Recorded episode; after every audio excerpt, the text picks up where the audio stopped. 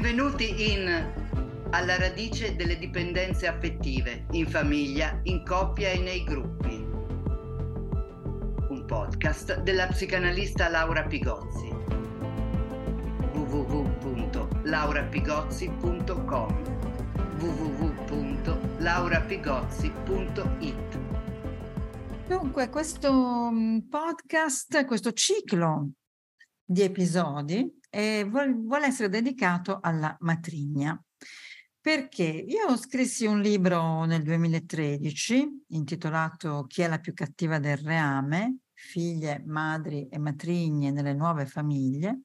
Un libro che ebbe un discreto successo, una discreta circolazione, che le persone ancora mi chiedono, ma dato che il libro non è stato più ristampato da nessun editore, era stato, fu stampato da un editore che purtroppo oggi non esiste più anche per vicende tragiche del, proprio della, dell'editore, della persona dell'editore, quindi la casa editrice non esiste più.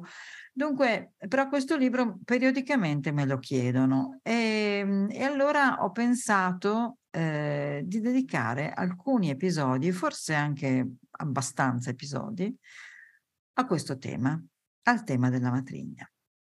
E allora cominciamo con questo primo eh, episodio del ciclo sulla matrigna che si intitola appunto Mutazioni familiari e nuovi legami.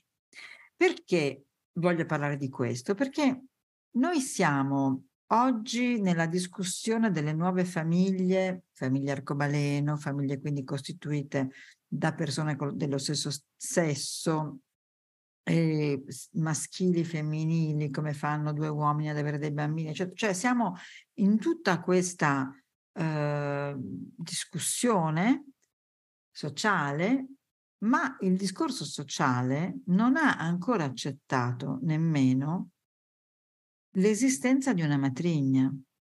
Ora, il problema qual è? Il problema è, badate bene, oggi ancora nel 2023 il, la questione del legame di sangue. Ora, se tu hai un legame di sangue con un tuo bambino, sei autorizzato a qualunque cosa, anche, come dire, a fargli, a fargli qualunque cosa anche. Ma se tu non hai un legame di sangue, la questione è durissima. Quindi noi siamo ancora in una società evoluta, ma che si basa ancora sul sangue. Questo teniamolo a mente, lo ripeterò poi magari durante tutto questo ciclo. Quindi noi abbiamo delle famiglie di cui non si vogliono riconoscere i genitori non di sangue. Questa è la questione che accomuna la dimenticanza di, di, delle matrigne, dei patrigni un po' meno, lo vedremo subito perché, e soprattutto dei, e dei genitori appunto non di sangue, quindi il compagno o la compagna della compagna della mamma o il compagno del papà. Quindi questi sono genitori che non sono genitori di sangue, dunque diritti zero.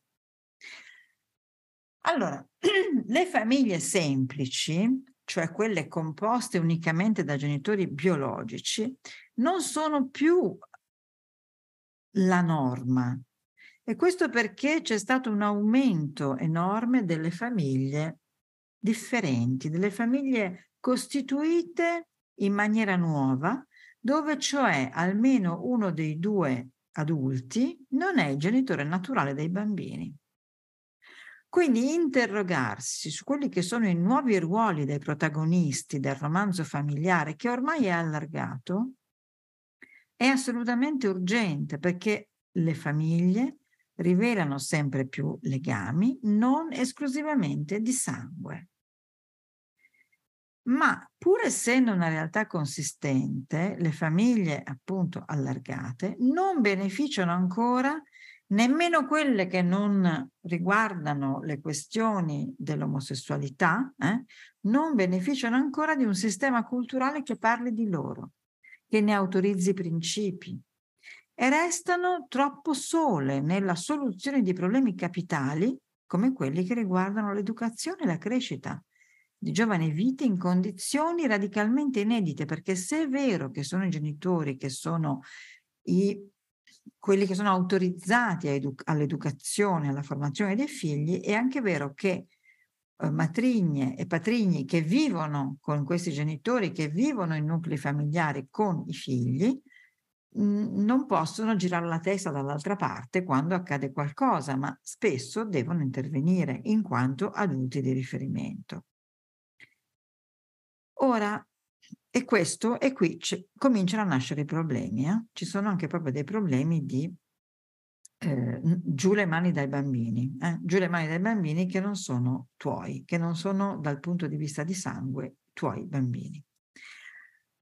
Uh, ora, tutto questo accade in un orizzonte di valori che penalizza ancora di più tutte queste famiglie diverse, perché parliamo non solo di famiglie arcobaleno, parliamo anche di famiglie dove i genitori non sono legami di sangue, potremmo chiamarle famiglie non di sangue, in, reinventiamoci il nome, non sono solo le famiglie arcobaleno, le famiglie non di sangue, le famiglie che contestano il solo, linguaggio, il solo legame di sangue. C'è tra l'altro un bellissimo libro, libro che si chiama Legami di sangue, eh, della Nemirovsky che vi invito a leggere. Ci sono delle storie agghiaccianti, no? Perché dentro i legami di sangue tutto il peggio è sdoganato. Allora, il, il, periodo attuale qual è? È quello eh, in cui la famiglia è il centro principale degli scambi e degli affetti, mentre il ruolo delle relazioni sociali esterne è marginalizzato eh, rispetto ad altre epoche della vita umana. Ora, um, qui vorremmo focalizzarci eh, sulla posizione dei figli, sì, di entrambi i sessi nei destini familiari eh, delle famiglie attuali, mm, però ci interessa in maniera un po' più particolare l'asse di trasmissione femminile di queste realtà. Cioè che cosa, e questo poi lo spiegheremo perché, che cosa accade per esempio nella relazione madre-figlia quando esiste oltre alla madre anche un'altra figura femminile che è investita anche solo a tempo parziale di un ruolo di cura, ma che però non è né la maestra né la babysitter né la zia né la nonna. Quindi quali tipi di legami nascono tra la matrigna e la figlia del partner e con la madre di questa? E soprattutto come cambia in presenza di una matrigna la classica relazione di amore e odio tra la madre e la figlia. Dunque che cosa succede ai già complessissimi percorsi di una figlia per diventare donna? Quando esiste una figura femminile che non è la madre, e che è però lei ad essere al centro del desiderio paterno. Perché per una figlia femmina il desiderio paterno è una questione in, dire, con, cui si, con cui fare i conti. Poi in questo ciclo ci interrogheremo anche sul nome matrigna, no? che, sono, che, è pieno di, no, di equi, equi, equivoci e però anche pieno di declinazioni, di aperture. Eh, Matrigni era effettivamente un nome che evocava incubi, che evocava incantesimi malefici, no? Almeno fino a quando Bruno Betlein chiarì che la matrigna della fiaba, questo lo chiarì una volta per tutte, ma non è ancora passato, la matrigna della, chiaba, della fiaba non è altro che la parte oscura e minacciosa della madre perché ogni madre ha una parte oscura e minacciosa, ogni madre. E quella parte lì è quella parte che nella fiaba viene messa in scena, messa in luce, quindi portata alla luce, sotto le vesti di una mamma due, cioè di una matrigna. Mm? Quindi è una parte della madre che il bambino confusamente sente, confusamente percepisce e riesce a sopravvivere a questa matrigna della madre, a questa matrignità della madre, ogni madre teme di essere una matrigna in fondo, no? A questa matrignità della madre un bambino riesce a sopravvivere solo se la separa, dalla madre, solo con l'artificio che la narrazione gli offre di tenere separato ciò che separato non è, cioè la parte buona della madre e la parte cattiva della madre.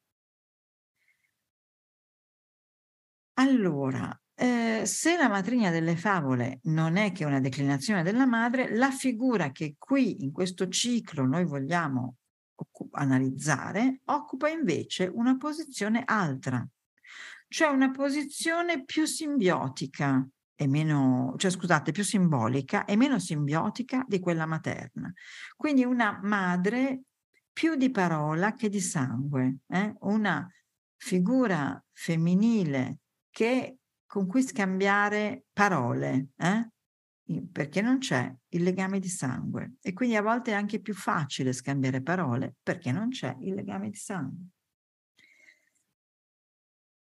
Ora, il dato nuovo storico è che per la prima volta nella storia della famiglia la matrigna non è più quella che prende il posto della madre biologica quando questa è morta, ma convive con la figura della madre e occupa il posto di un terzo adulto, di un terzo adulto che può rivelare qualcosa di essenziale su quello che c'è in gioco nelle relazioni tra donne, tra madri e figlie, tra donne e uomini.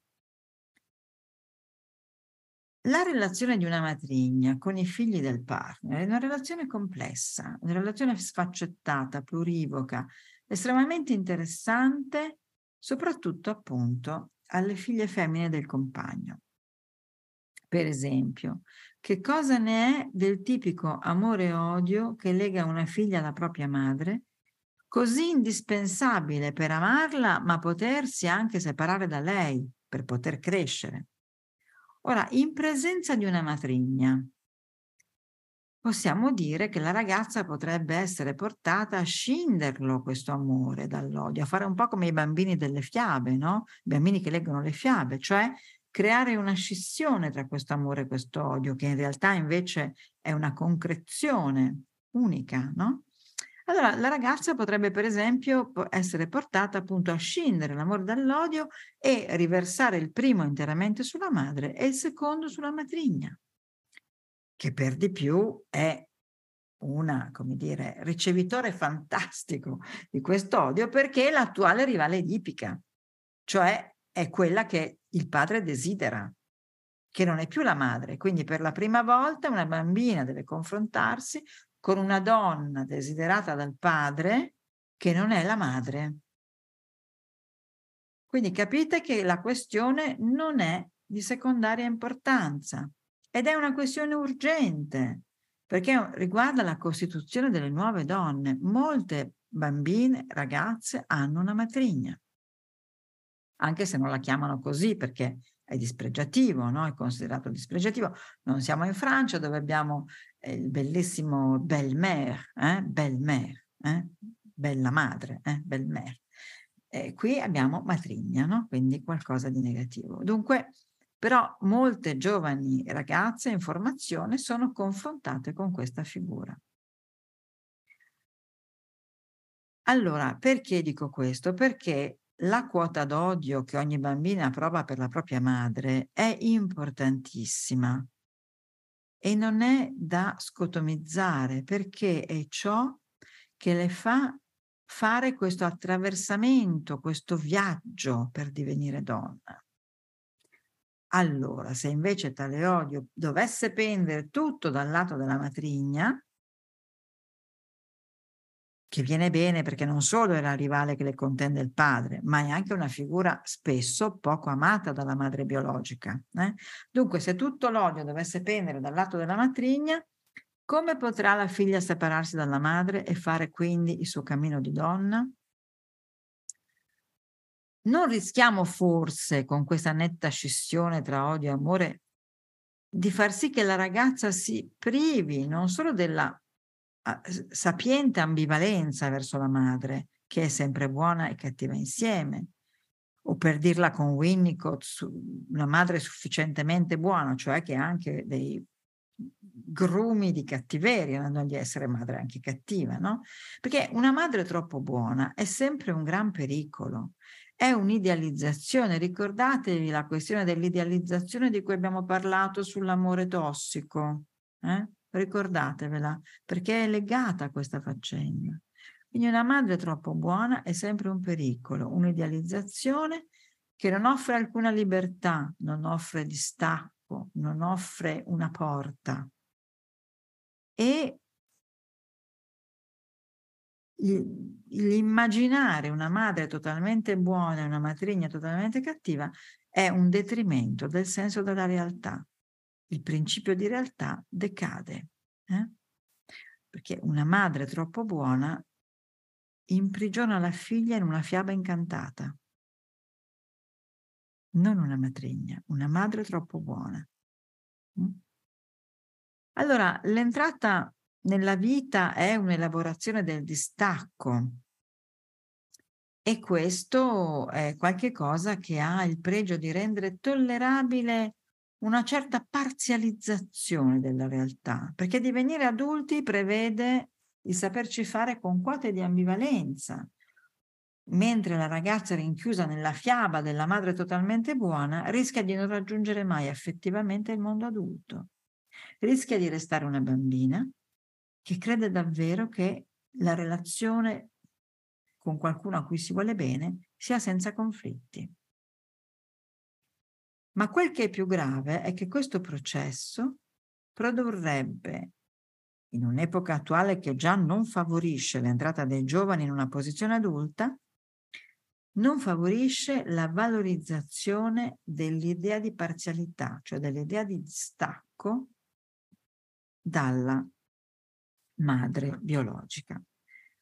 Ora, le nuove famiglie sono, um, come dire, in una situazione, nuove famiglie, sia, anche, sia quelle arcobaleno che quelle dove ci sono genitori non biologici, eh, sono in una situazione in cui presentano una società civile più avanzata rispetto alla riflessione giuridica.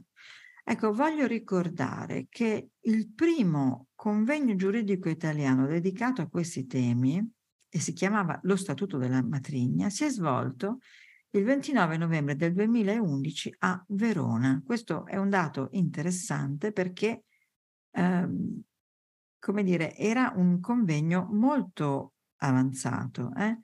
Ehm, dunque, diciamo, e, e poi vedremo anche in questo ciclo altre legislazioni, c'è stato un tentativo di, degli avvocati di famiglia di porre la questione dello statuto della matrigna, eh, che è importantissimo, cosa può fare, cosa non può fare, no?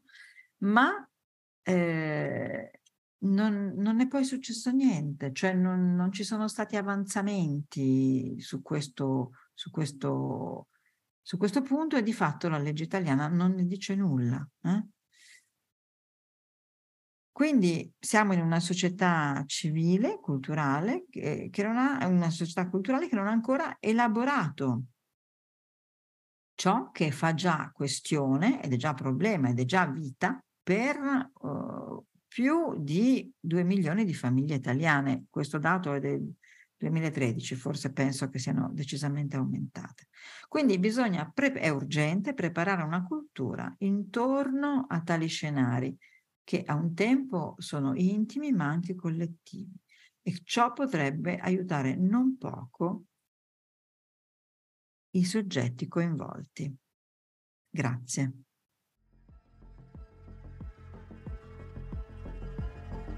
Avete ascoltato un episodio di alla radice delle dipendenze affettive, un podcast della psicanalista Laura Pigozzi. Segui il podcast e i nuovi episodi. Scrivi a Laura Pigozzi. Tutte le informazioni in www.laurapigozzi.com www.laurapigozzi.it